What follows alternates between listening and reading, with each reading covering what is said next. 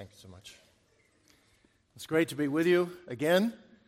I um, just read my uh, bio in the, in the uh, booklet. I noticed it said I'd been a pastor in my church for 20 years. Well, actually, in a couple weeks it'll be 30 years, so it tells me how many years I've been coming here. 10. I want to uh, you to turn with me tonight to Ecclesiastes. I want to build off of uh, the wonderful addresses Scott Brown has given us, and they, they have been wonderful. A great introduction to the theme.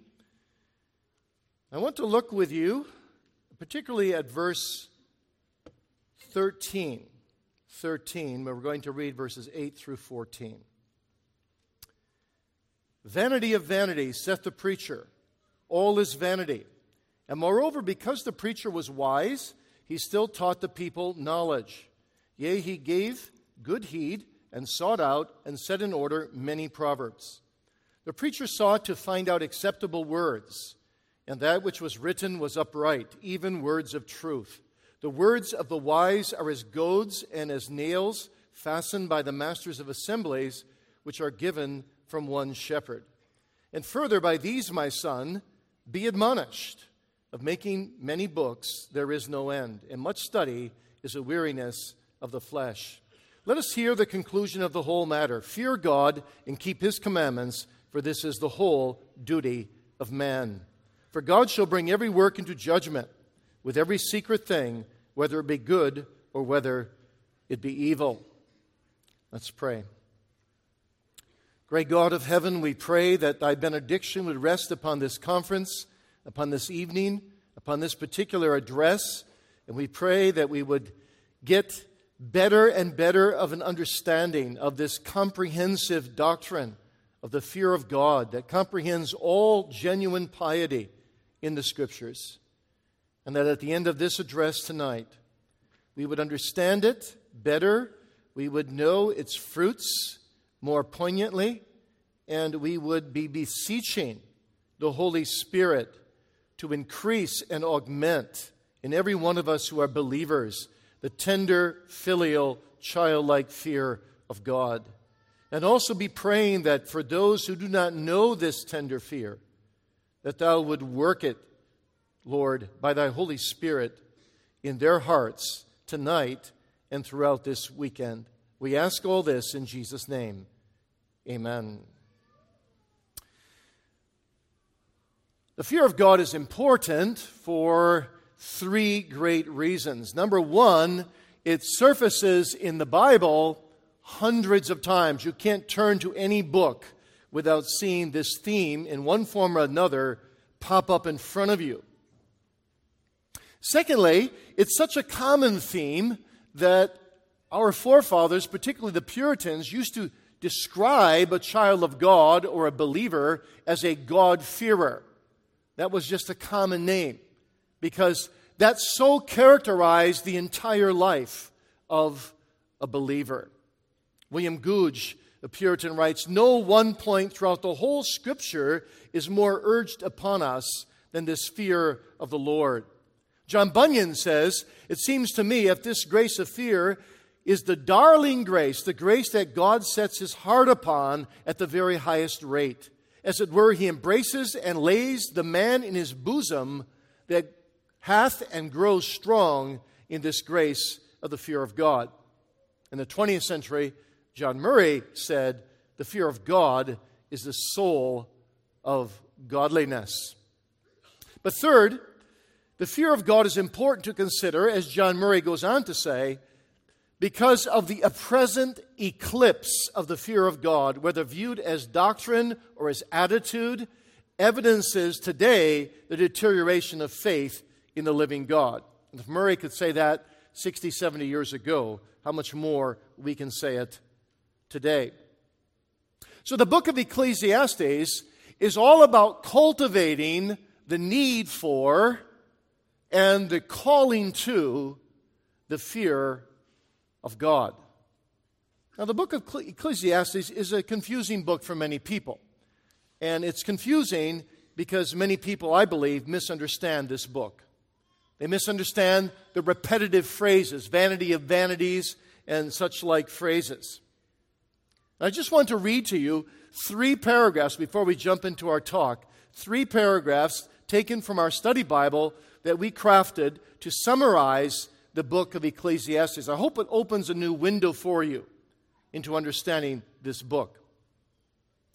Although Ecclesiastes, you see, is often described as being pessimistic, fatalistic, or cynical, it is actually a book that realistically examines the issues and questions of life with the intent of directing all to God and to his fear.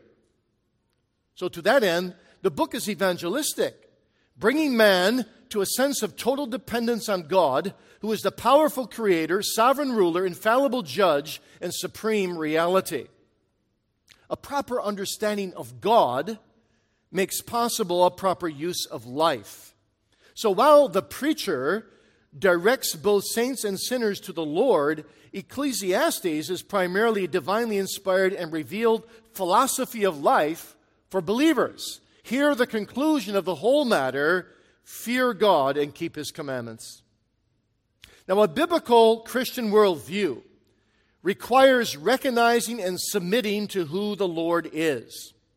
How we view God will determine our entire view of life. And how we view life mirrors how we view the Lord. Think about it this way. I digress a moment. Stephen Charnock, the Puritan, said this Every time you sin, at that very moment that you consciously sin, you are believing that God is not. Because if you understand who God is, you would never sin. If you had some apprehension, even as an unbeliever, of His majesty, holiness, reverence, greatness, transcendence, that He's the ultimate judge. So, even as believers, every time we toy with temptation, every time we go over the brink and think something sinful or speak something sinful or do something sinful, we're acting as if God is not. That's what the book of Ecclesiastes is telling us. And so, this book is saying to us since we live in the midst of the brevity of life, that's actually what vanity means in Hebrew, it means a breath. Since we live our lives as a temporary earthly life, remember the repeated phrase, under the sun, we can never find ultimate satisfaction in this breath of a life alone. Trying to find contentment in whatever is temporary is like chasing after the wind. And actually, that's the literal translation of the Hebrew that is repeatedly translated, at least in the King James Version, vexation of spirit. And so we are to take full advantage of what life entails, recognizing that our lot in life is God's gift for our good, but we must never view the gift apart from the giver. So you can't understand Ecclesiastes without understanding these key expressions. Vanity of vanities is literally breath of breaths, a figure of speech designating the transience of life. Life is just a breath, just a shadow, just a moment. And the Hebrew construction expresses a superlative idea and effectively conveys the message of this brevity by saying, We live under the sun and we're traveling to a great eternity.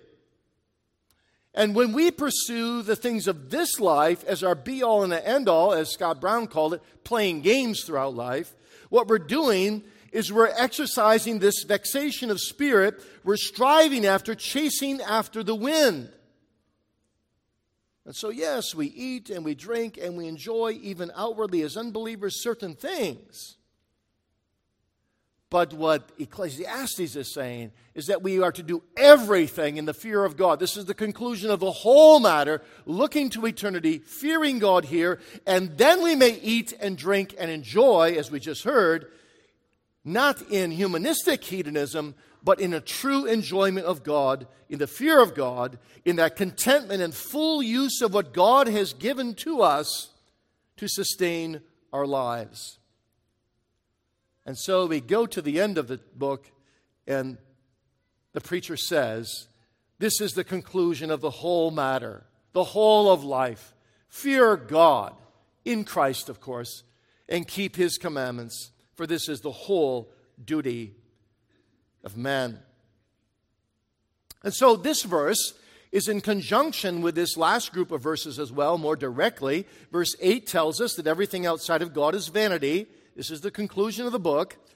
Everything outside of God is just like just a breath that comes and disappears.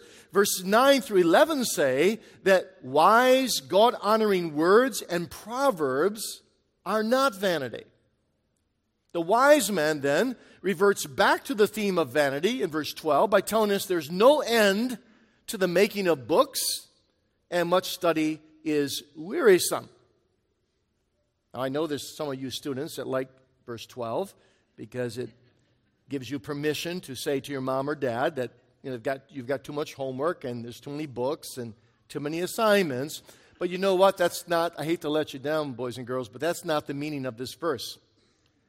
But we read this verse in its context.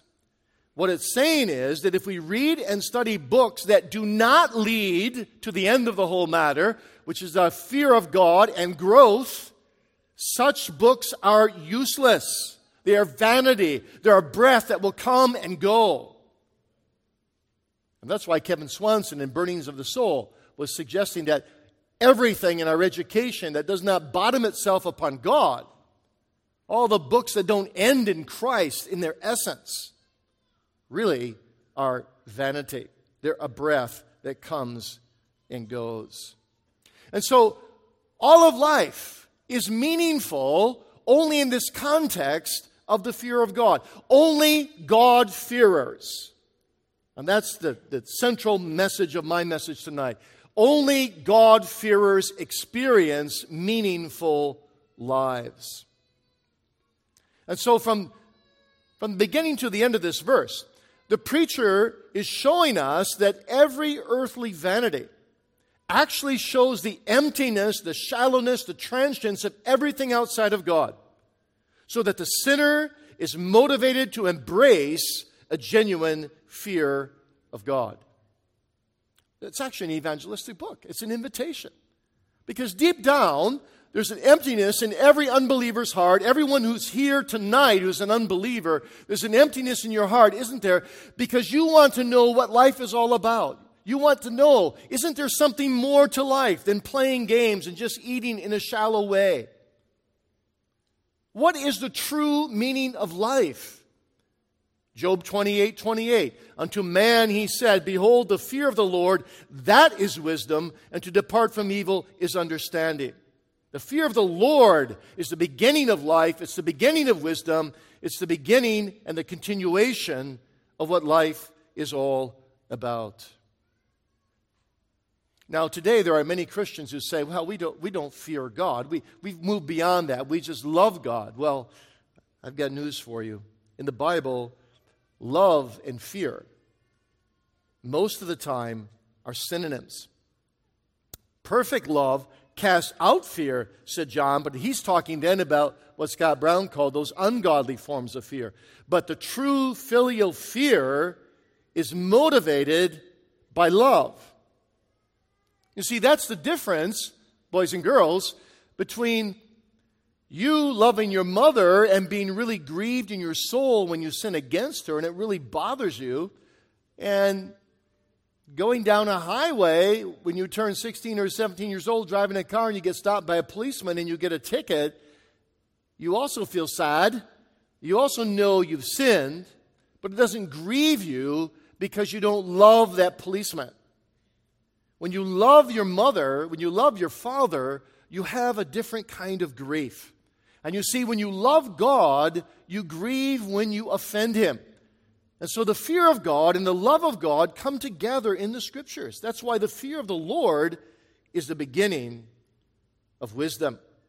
And that's why God says that He wants His children to fear Him. Oh, that there were such a heart in my people, Deuteronomy 5:29, that they would fear me and keep all my commandments always, that it might be well with them and with their children forever.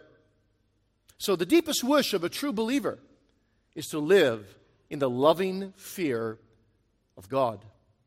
David says in Psalm 86 11, Teach me thy way, O Lord, I will walk in thy truth. Unite my heart to fear thy name.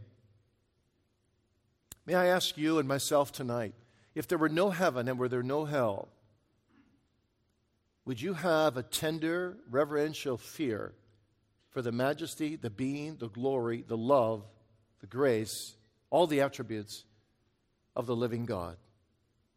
See, that's what a child of God can say. Thou knowest all things, Lord. Thou knowest that I love thee, yes, but thou also knowest that I fear thee because I love thee.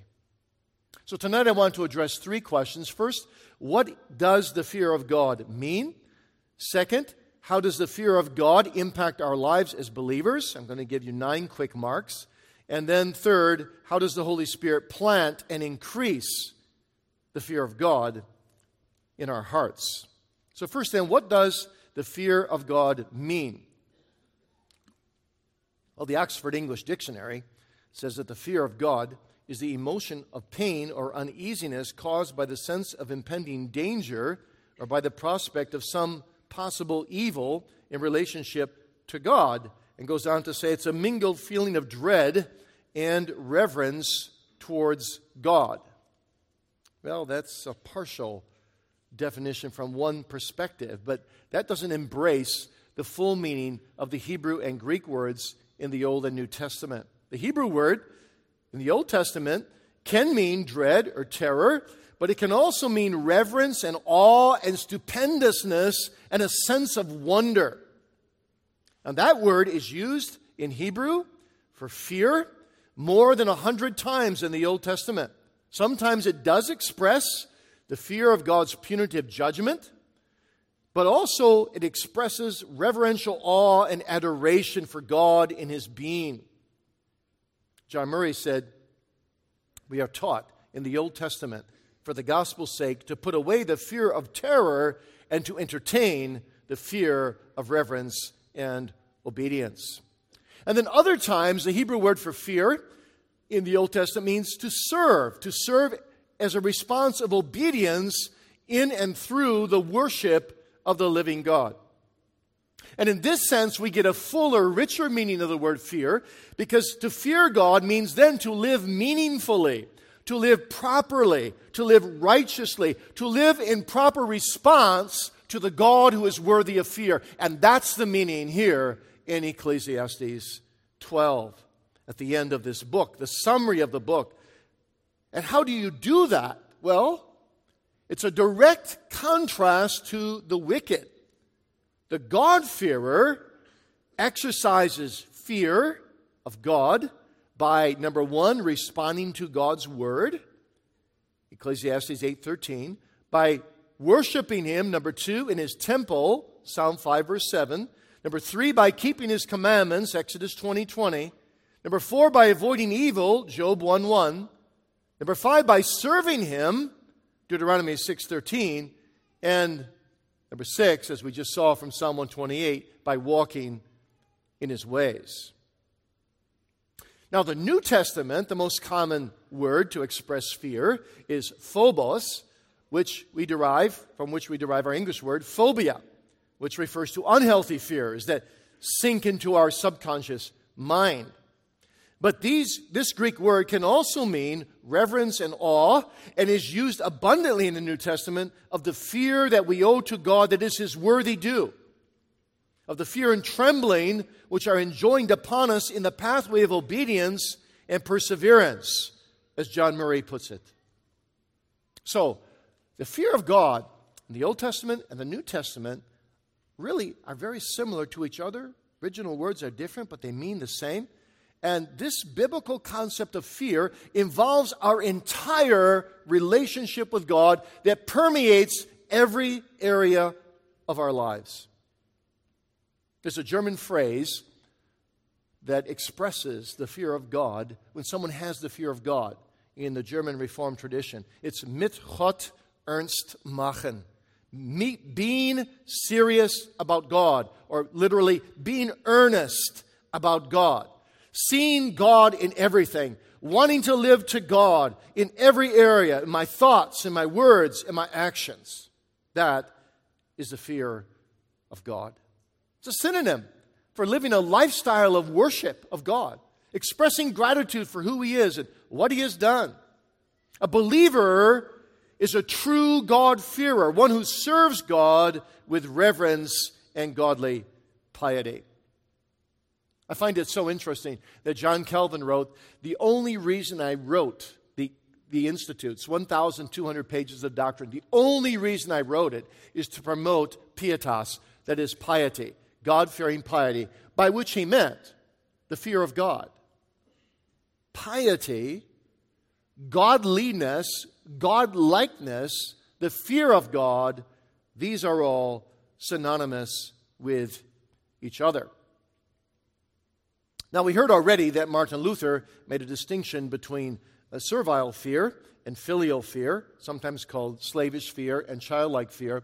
Actually, Luther borrowed that from Thomas Aquinas three or four centuries before. And Aquinas said that slavish fear views God with terror, even with horror. And when used in this way in the Bible, Aquinas said, it usually refers to the fear of an unpardoned sinner living in antagonism toward God, such as Adam's fear in Genesis 3:10 when he hid from the Lord. So this is the kind of terror that a slave has for a tyrannical master. It elicits anguish and terror, and he's motivated to obey because he fears the consequences. And that's his only motivation. In the parable of the talents in the New Testament, this is the fear that the servant with only one talent had towards his master. So he, he buried his talent in the ground. He said, I was afraid, and went out and hid thy talent in the earth. Lo, there thou hast that is thine. But you see, this is not the kind of fear that motivates us to be fruitful for the Lord. It's a fear that tries to hide from the Lord, that buries our talents in the ground. Slavish fear is afraid of God's wrath and hates him and His holiness. It seeks to avoid the punishment of sin rather than sin itself because sin offends the God I love. Slavish fear never surrenders in submission at the feet of Christ. It's always looking for my self survival. It's always looking somewhere else than to Christ. Slavish fear can go far. Slavish fear can leave deep impressions. Slavish fear can bring us to temporary faith. Slavish fear can make us say with Agrippa, Almost thou persuadest me to be a Christian. But in the end of the day, slavish fear denies the power of God in the soul of man through Christ unto salvation. And so, at best, slavish fear seeks to supplement the work of Christ with the sinner's own works, and at worst, it openly rejects gospel truth. But true fear of God is childlike. It's like a boy who just loves his dad, but respects him, respects his discipline, enjoys his dad's presence, adores his dad, sees his dad as being just everything he dreams of wanting to be. I was with a a father and a family, and uh, some years ago, and the guy was the dad was about maybe well up to my nose, I'd say five. I don't know, five three, five four, small man, and frail, and and the the boy took me out in the garage. and He wanted to show me some things, and he showed me this large uh, steel bar, and he said, "My dad is so big and so strong, he can just bend this bar." And then he went on and told me three or four other great things about his dad. He just loved his dad. His dad could do anything. Well, he was being unrealistic. But you see, when you have childlike fear, you believe that your God can do anything. You believe He's Almighty. You really believe in all of His attributes. You live in adoration and love and reverence to Him. John Calvin said that true piety is to experience great awe. And listen to these five or six couplets of things he says, because these are all the fear of God. you experience great awe, reverential love, heartfelt worship, childlike confidence, prayerful submission, tender piety, and profound joy when you begin to understand who God really is and what He has done for you in Jesus Christ. You see, that is childlike fear. It's pietas, it's the heart of all true religion. John Brown put it this way The fear of God consists in cherishing an awesome sense of the infinite grandeur and excellence of God, corresponding to the revelation He has made of these things in His Word and works, inducing in us a conviction that the favor of that God is the greatest of all blessings in life, and His disfavor is the greatest of all evils. Fear of God is more than life, says the psalmist. The childlike fear of God prompts a deep awe, a profound respect for the magnitude and the holiness of God and His glorious, amazing attributes. O Lord, our Lord, how majestic is Thy name in all the earth. Fear of God sends us to our knees in adoration and amazement and with profound gratitude for His indescribable mercy in Jesus Christ. The fear of God makes us see who God is and who we are in His sight. And it makes us realize we deserve nothing but death and hell. I once stepped on ground, ground floor one, uh, or floor one uh, on an elevator with a, with a woman, and we were both going to floor seven in a hospital. And I thought, well, I've got about one minute to evangelize her. So I, I said, Well, you know, nice weather out today. And she said, Yes. I said, Good thing we're not in charge of the weather. She said, You sure got that right people would be arguing all the time. I said, Yeah, that's true. And then she says, You know, we don't deserve this good weather. And I said, Yeah, that's right. And she said, Well, my mother always taught me that anything above the ground is the mercy of the Lord. Say, so she's evangelizing me. You know what she was saying was, I deserve nothing but death and hell. I'm just a hell worthy sinner, and everything above death and hell, everything above ground, is the mercy of the Lord. That's how you feel when you fear God. And when you fear God, you see, you are the happiest person on the face of the earth because you're always getting far more than you think. That's why the world and its philosophy makes you so unhappy because the world is always saying, stand up for your rights, young people. You deserve more. You deserve better. So you're always unhappy because you think you got more coming. But it's a sinner who says, I deserve nothing but death and hell. Because of that, I appreciate everything God sends my way. Even the afflictions, I know I need them. I need every one of them so that I would fear God the more. It's the same thing in a good marriage, isn't it? In our, in our upstairs bathroom and our master bedroom, we have, we've got a, a little plaque, my wife and I, and it just says this a great marriage is when both partners think they got the better end of the deal. You know, I'm, I'm telling my wife all the time, I can't believe, I can't believe I have you. I'm not worthy of you. And she says the same thing to me. Well, that's great when you both think of the other one higher than you think of yourself because then you're always grateful every single day that you've got such a wonderful, God fearing spouse. So, the true fear of God that brings the happiness we heard about from Psalm 128 always grows in the soil of a sense of my own unworthiness. It grows in genuine humility, which never recognizes itself, but just responds in gratitude to God. How could God be so good to someone like me? We have a student in our seminary, and uh, every time you ask him, every day you, you meet him, you say, How you doing, brother? And he always goes, always, he goes, far better than I deserve, but it's all by the grace of God. All by the grace of God. That's the fear of God. Now,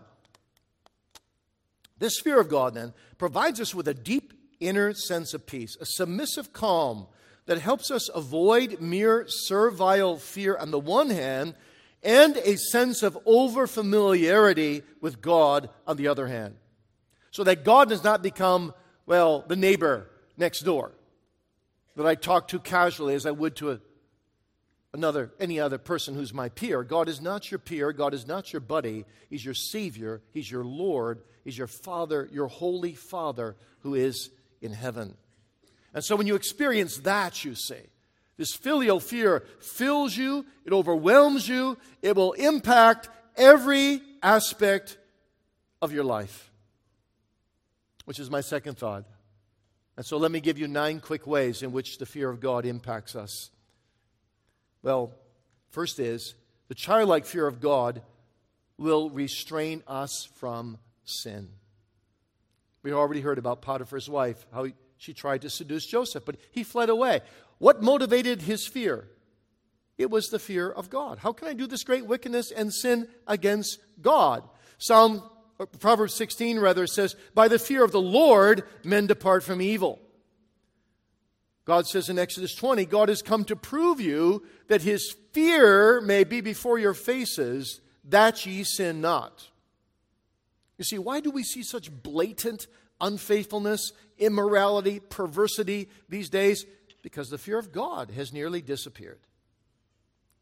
And so, dear parents, do you want your children to live a clean, unblemished life. Teach them from early years how important it is to fear God with a filial fear. Holy Spirit alone can work it in their hearts, but if you model it and you talk to them often about it, the Holy Spirit can use that as a means to bless them and give it to them. You, you yourself can be almost like a means of grace to your children when you model this. Now, one way to do that, I, I used to tell this story to our children quite often. I, would say, I'd say this. You know, there were two, two children. Um, they were going to visit their grandmother because their mother had given them some cookies to carry to their grandmother. And the mother had said, Susan and Mary, when you carry these cookies to grandma, make sure you don't take a cookie. Make sure you give all of them to her. But the kids were going on their way. And suddenly Mary said, with this box of cookies. You know, I'm hungry. And Susan said, Well, I'm hungry too. And I, Mary said, I, I know Grandma won't mind if we just have one cookie. I know Mom told us not to do that, but, you know, Grandma, Grandma won't mind. And yes, Yes, her sister said, We can explain it to mom later, how hungry we were, and mom will forgive us. And the cookies looked so good. So they set them on the ground, they opened the lid, and Susan said to Mary, Are you sure no one's looking? And Mary looked around. She said, Yeah, no, no one, no one, no one's around. And they reached for a cookie.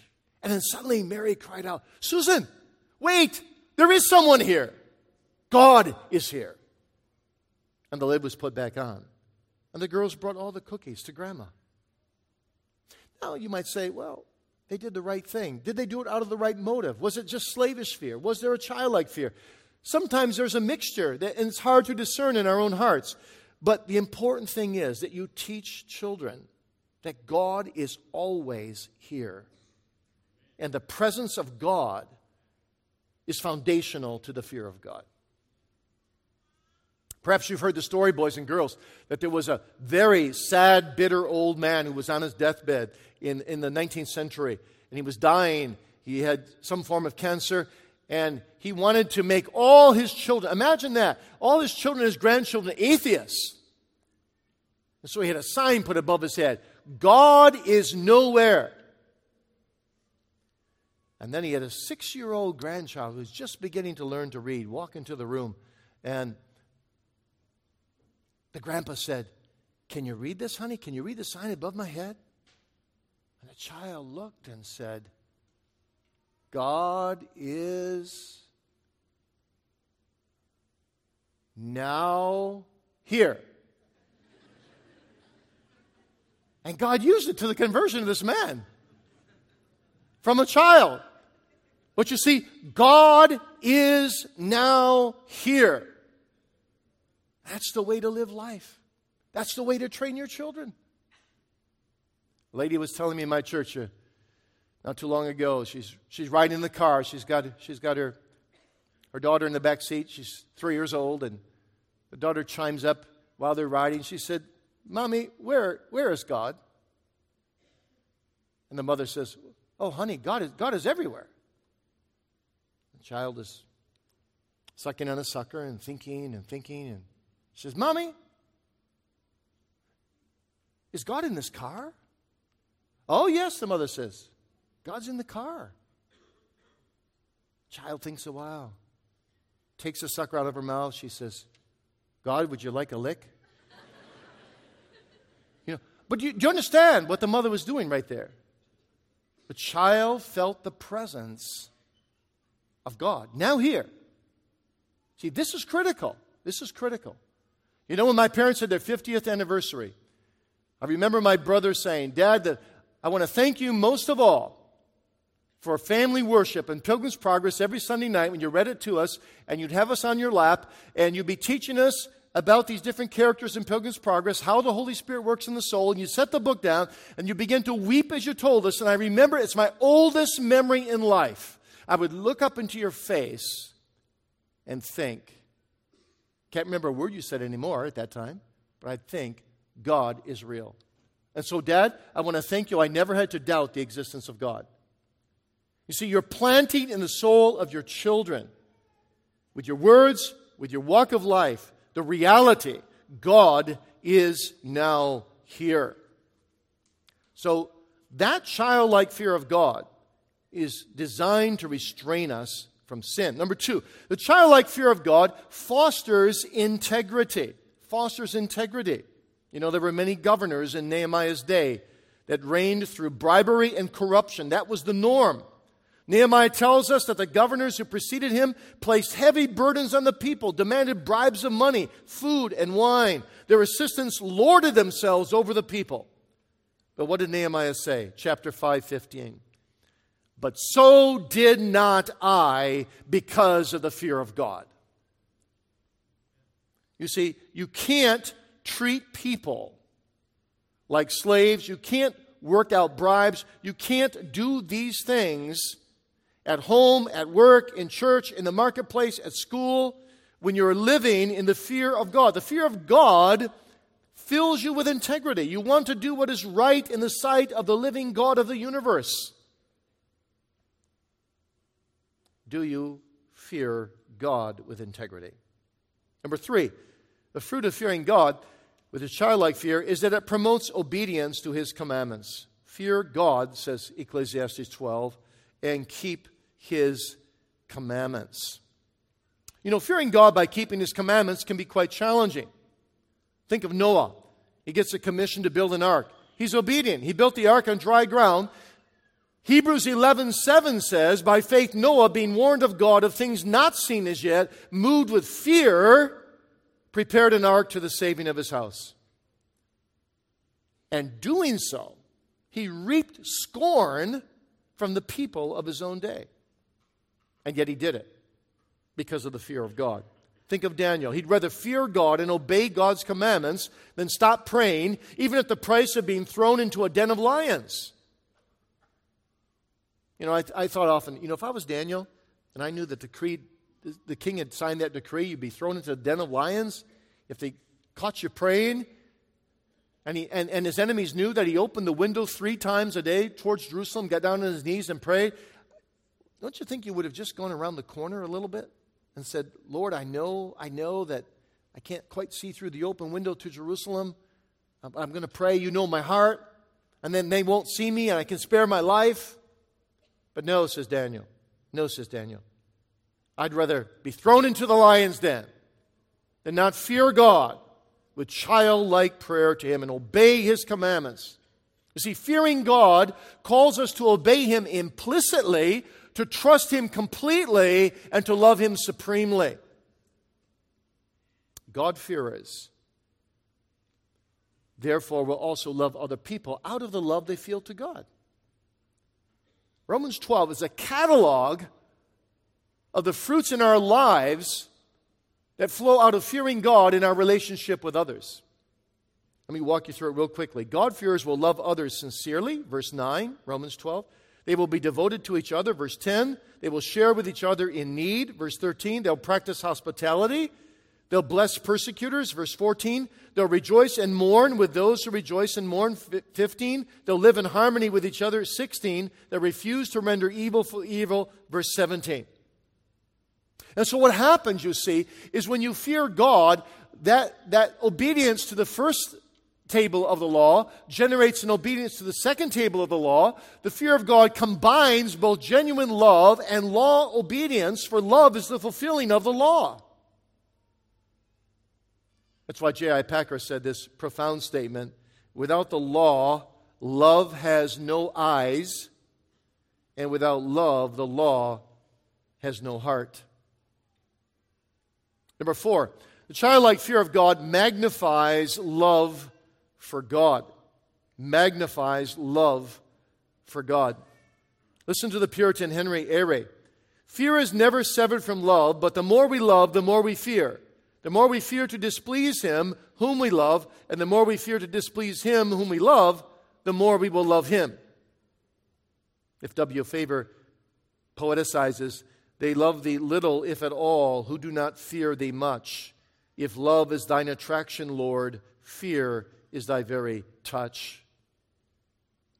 And John Bunyan put it this way Let God's distinguishing love to you be a motive to you to fear him greatly. He has put his fear in your heart and has not given that blessing to your neighbor, perhaps not to your husband, your wife, your child, or your parent. Oh, what an obligation you then have to fear the Lord. And remember also that this fear of the Lord is his treasure, a choice jewel given only to favorites and to those that are greatly beloved. Fifthly, the fear of the Lord works covenant loyalty. Covenant loyalty. You know, the positive aspect of the whole word we call covenant. And the, the, the, phrase that comes out of it, the response to the covenant of fearing the Lord positively, has its negative side of throwing away all false gods. It means absolute loyalty toward Yahweh. This loyalty presupposes the rejection, the service, the cult of every foreign god the usurpation of all idolatry. The Old Testament and the New Testament alike call us to worship the living God in holy covenantal allegiance and loyalty. So, the religious experience involving both fear and love of God, which is at the heart of the covenant relationship, cannot be taught to anyone through the sheer dint of a teacher's will any more than any other spiritual response can be communicated through human willpower. It's awakened in our soul by the Spirit of God. Six, the childlike fear of God trumps the slavish fear of man. What an example Stephen is here for us. We read in Acts 7 that while his hearers gnashed at him with their teeth, Stephen, being full of the Holy Ghost, looked up into heaven and saw Jesus standing on the right hand of God and prayed for his persecutors while they're stoning him to death. That's what gave the reformers and the martyrs the extreme courage they had to go to the stake, to be burned alive, to be singing praises while the flames are licking up their bodies. Yes, it was, it was the miraculous, sustaining, persevering grace of God, of course, but it was also a very deep seated fear of God that trumps the slavish fear of man.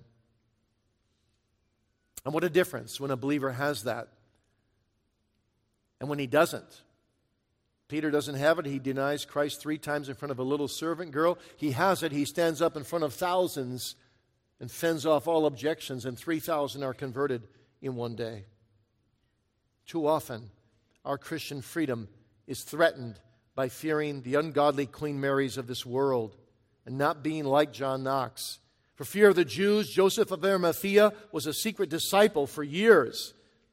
For fear, the parents of the healed blind man declined to give their testimony. For fear, the apostles hid behind closed doors. You see, when the fear of God decreases, the fear of man increases. But the fear of God, really, as John Brown put it, this is my favorite definition of the fear of God. John Brown said, The fear of God means that we esteem the smiles and frowns of God to be of greater weight and value than the smiles and frowns of men. May I ask you, young people, you're particularly susceptible to peer pressure at your age. Are you really fearing God more than your friends? Seeking to please God? more than your friends, seeking to avoid the displeasure of God more than the displeasure of your peers. You see, he who fears God need not fear men. When you fear God, everything falls into place. That's the beauty. That's the beauty of Psalm 128. You've got a contented lifestyle. You could be at peace. You know, a year ago at our, our annual conference for our seminary, uh, one morning, uh, a little boy came to me with his dad, and he wanted to apologize, to ask for my forgiveness. And I said, What do you want, what do you want to be forgiven of? Well, the dad said, Last night we got back to our room, and we had little jars of candy all over the conference site. And the boy looked around and pocketed whole groups of candy from different dishes. And that night they emptied his pockets. They found 64 pieces of candy. And so his dad said, In the morning, in the morning, you're going to have to go to Dr. Beeke and apologize to him. And the boy was petrified. I can't do that, Dad. I can't do that, Dad. And Dad said, You will. I'll take you first thing in the morning. And the boy was restless when he went to bed. He couldn't sleep for a while. And in the morning, he comes to his dad. He says, Dad, I'm not afraid to go to Dr. Beeke anymore. His dad said, Well, what happened? He said, Last night I realized that I just didn't sin against Dr. Beeke. I sinned against God. And I asked God to forgive me. And I felt his forgiveness. So if God forgives me, I think Dr. Beeke will forgive me too. You see, when you fear God, when you live in the circle of his love, when you go to him for repentance, it's easy then to repent in front of men because God is supreme. Seven, the childlike fear of God promotes a healthy respect for the discipline of our Father in heaven. Like a child learns to respect the loving discipline of his Father, so we learn to respect the chastening hand of our God. And we learn to see it as a badge of our sonship. And that comes from growing in the fear of God. You know, when you hear a believer say, Well, I know this is wrong, but you can't be, you can't be righteous over much. You can't always be doing the right thing. Or, I know God doesn't like this, but you know that that person doesn't have much of the fear of God. You know that person's in spiritual trouble. When you are living in the fear of God, you don't flippantly say, I know this is sinful, but God will forgive me.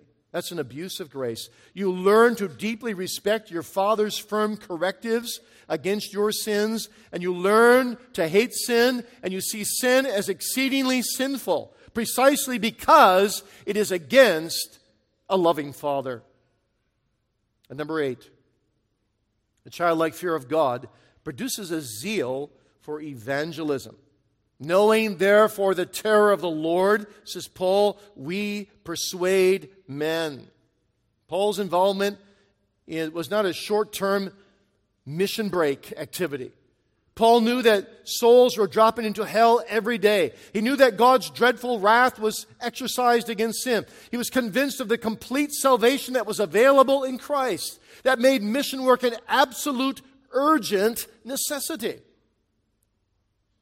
And yet, Paul, even in the midst of that urgent necessity, feared God so completely that when he was thrown into prison, he wrote to the Philippians, I have learned in whatsoever state I am to be therewith to be content. Even when it seems like the whole worldwide church needs me, I'm the leading apostle, I'm the leading evangelist in the Christian cause, and God throws me into prison right at that moment as churches are being planted, and I can no longer preach, I can no longer evangelize, I can no longer plant churches.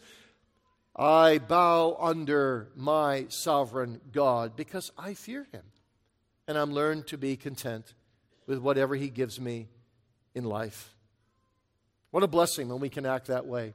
What a blessing when our children see that in us as parents. When I was 10 years old, I was asking my mother a whole series of heady questions at that time. And I came to her one day and said, Mother, I said, if you could be any age you wanted to be, what would you, what would you want to be? And she said, 42. I said, Oh, what a coincidence. That's just what you are. And she turned to me and said, I've learned in whatsoever state I am therewith to be content. See, if you're 55 and your kids hear you say, Well, I wish I was younger, what does that say about God? What does that say about your submission? What does it say about your providence? You're talking like the world. If you're 63, be happy you're 63. Be happy you're not 35 or 20 and have the immaturity you had at that time. Thank God for every state, every condition you're in. That is the sweetness of bowing in the fear of God under the sovereign will of God. Number nine, the childlike fear of God brings all kinds of blessings. Let me just give you a couple of them. The Bible says childlike fear in God results in general good, Proverbs 22, verse 4, in social justice, 2 Kings 4, 1 and 2, personal longevity, Proverbs 10, 27, family security, Proverbs 14, verse 26. God fears our promise true happiness, Psalm 112, true wisdom, Proverbs 9, divine goodness, Psalm 31, provision of every need, Psalm 34, divine protection, Psalm 33, overshadowing loving kindness, Psalm 103, promises of fulfilled desires, Psalm 145. Thomas Watson said, The fear of the Lord promotes all kinds of spiritual joy. It is the morning star that ushers in the sunlight of comfort in our Savior. And John Howell puts it this way To live in the fear of God is not without its great pleasures. It composes the soul, expels the vanity which is not without vexation, represses exorbitant motions, checks unruly passions, keeps all within a, a pleasant calm, is health to the navel, and is marrow to the bones. Well, that leads me to my last concluding question. How, how does the Holy Spirit then increase this fear of God in our hearts? How can we grow this plant in the soil of our own soul by the grace of the Holy Spirit? Well, of course, the Holy Spirit has to plant the seed there initially in what we call regeneration. Prior to regeneration, we can have much of a slavish fear. And God can use that in some kind of preparatory way, the Puritans said, to, to make us hunger for something better, to make us feel the emptiness of our own heart without a childlike fear of God. But only when you are born again can you have this childlike, tender, sweet fear of God. And you know, our Reformed fathers speak so much about this this sweetness, this sweetness that comes from the fear of God. I once heard John Hesselink give a whole talk, a whole talk on Calvin's view of sweetness. And he referenced Dozens of times Calvin used the word. And I happened to be in the last row, and he singled me out in the Q&A afterwards because someone stood up and said, "Do the Puritans also teach that?" And he asked me the question because of my love for the Puritans, I guess. And you know, I had never noticed that before. And I said, I don't know. I think they use the word sweetness now and then. And you know, ever since that stupid answer, every time I read a Puritan book, I see the word sweetness everywhere sweetness, sweetness, sweetness. It all flows out of this sweet fear of God. And the Holy Spirit, you see, draws us to it. So we see it as a sweet thing, not a bitter thing. And we learn to fly to the Lord Jesus Christ, as Wilhelmus à Brakel said, the, the Dutch Puritan, hundreds of times every day. Over and over again, I'm flying to Christ for, for help, for solace, for strength. This is the fear of God, living with the consciousness in all that I do, darting up sweet little prayers to God. Lord, help me with this. Lord, come down, visit me here. Lord, make me faithful. Lord, give me wisdom here. Throughout the day, spontaneous prayers. That's what's motivated by the fear of God. And so, what we, what we need to do is we need to pray much for evangelical fear, as the Puritans called it, in distinction from legal fear. Richard Sibbes said, Legal fear is always or most commonly before evangelical fear. It's the needle that pricks the conscience that draws the red scarlet thread of faith after it as the thread. You see, the Spirit normally leads us first to a conviction of sin which teaches us that we cannot stand before God. So we do fear, we do tremble, but then we, He brings us to Mount Calvary where we experience the kind of forgiveness that leads us to evangelical fear. As Samuel Bolton said, the law leads me to Calvary, and Calvary leads me back to the law out of gratitude to fear God. So the realization that the sovereign God, who should condemn me on account of all my sins, has sent his Son to save me, even to adopt me and make me his heir, that is what generates childlike fear of God, so that we can sing Amazing Grace with John Newton with all our heart. And we can cry out, Abba, Father, Father, Father, knowing he will help us.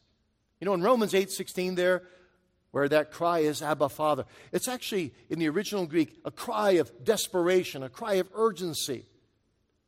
When we are in trouble, to have a father to go to out of tender fear and knowing he will take up our needs is unspeakable sweetness. Derek Thomas once told me he was in Israel and he was uh, walking to uh, the wall, the weeping wall, and uh, he saw a little boy being kind of dragged along by his dad. He's taking big steps over to, over to the wall. And the boy couldn't keep up, and he was trying to run, and then he got tired, and he was trying to run, and the dad just kind of kept dragging him along. And finally, the boy just collapsed on the cement. And he said, Abba, Abba, Abba, Abba, Abba, Abba. And the dad reached down and picked him up, held him to his chest, and the boy put his head calmly upon his father's shoulder. And Derek Thomas said to me, I never understood Romans 8:16 like I did at that moment. Abba, Abba, he holds you in his bosom. That is the tender fear of God. You know, that's what made John Calvin say, prayer is climbing up into the lap of my Father and whispering my needs in his holy ears. It's a tender thing, it's a childlike thing, it's an Abba thing. It's a thing that echoes Romans 8:31 if God be for us who can be against us? That's what the holy spirit works in our soul. And we stand amazed by it.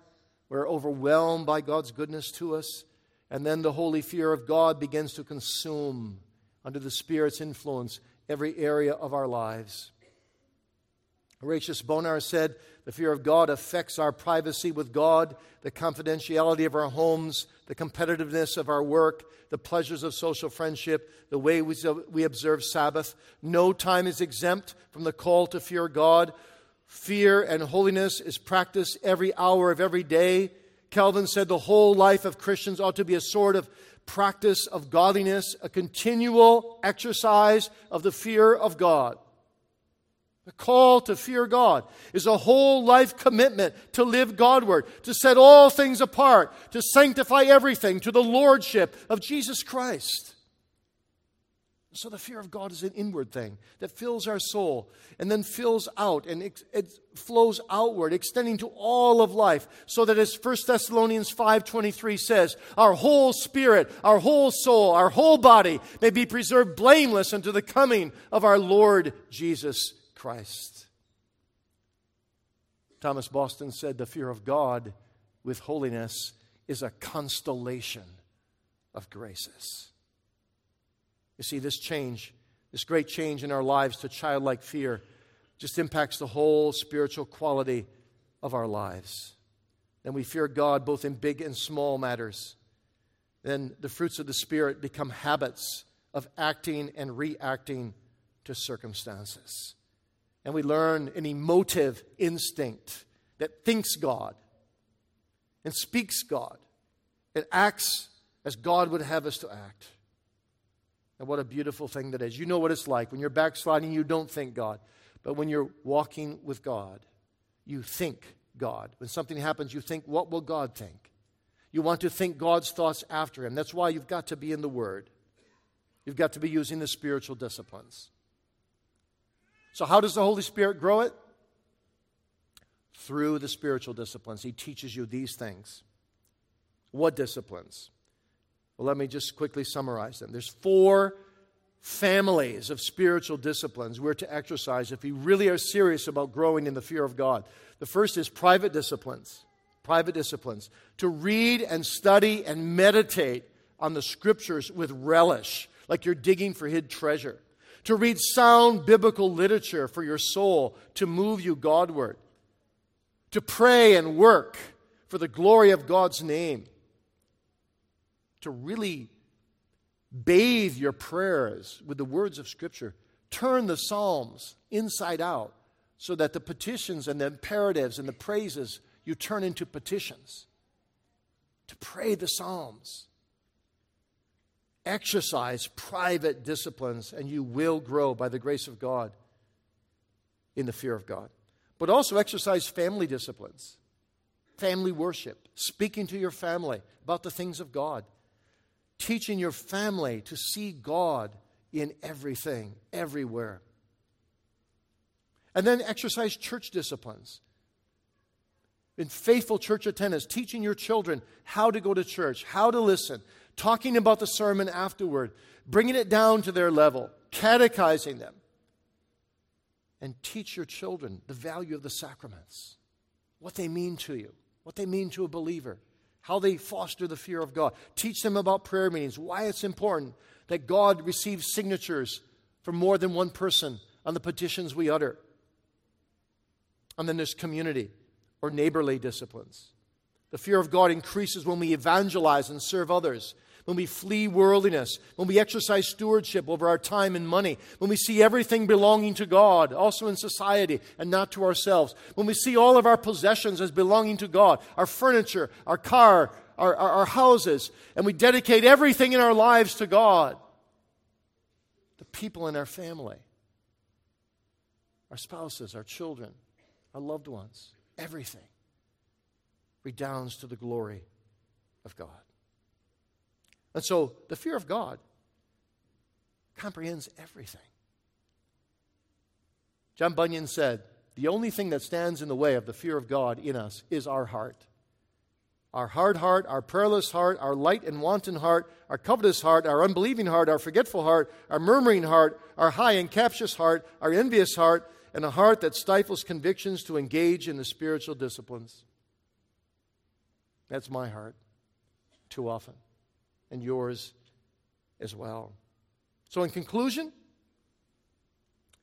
if you're not saved, the message tonight, all three messages tonight, call you to faith and to repentance.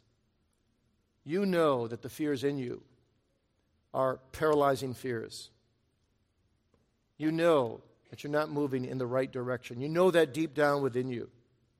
And you know that the day of judgment is coming. You've been trained boys and girls, teenagers, you have got to fear the Lord with a childlike, loving fear. And you, seniors, friends, no matter how old you are, it's not too late. And your heart is not too hard. God can break the hardest heart.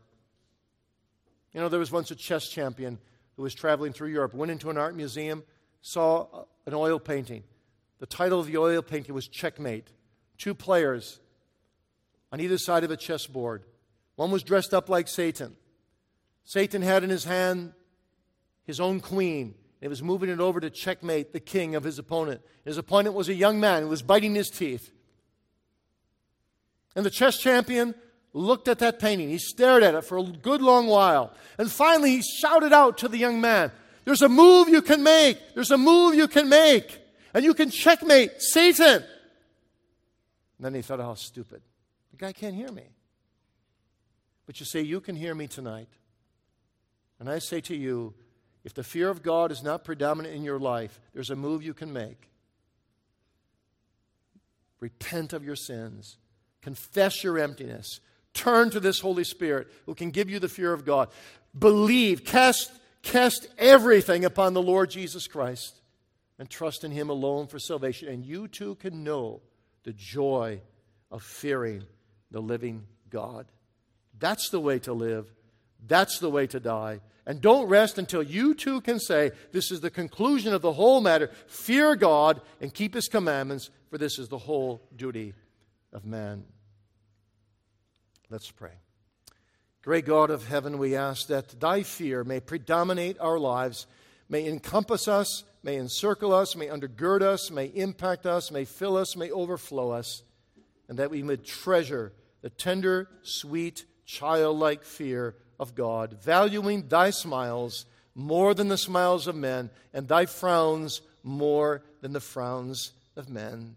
So bless us now and guide us in every way. In Jesus' name, amen.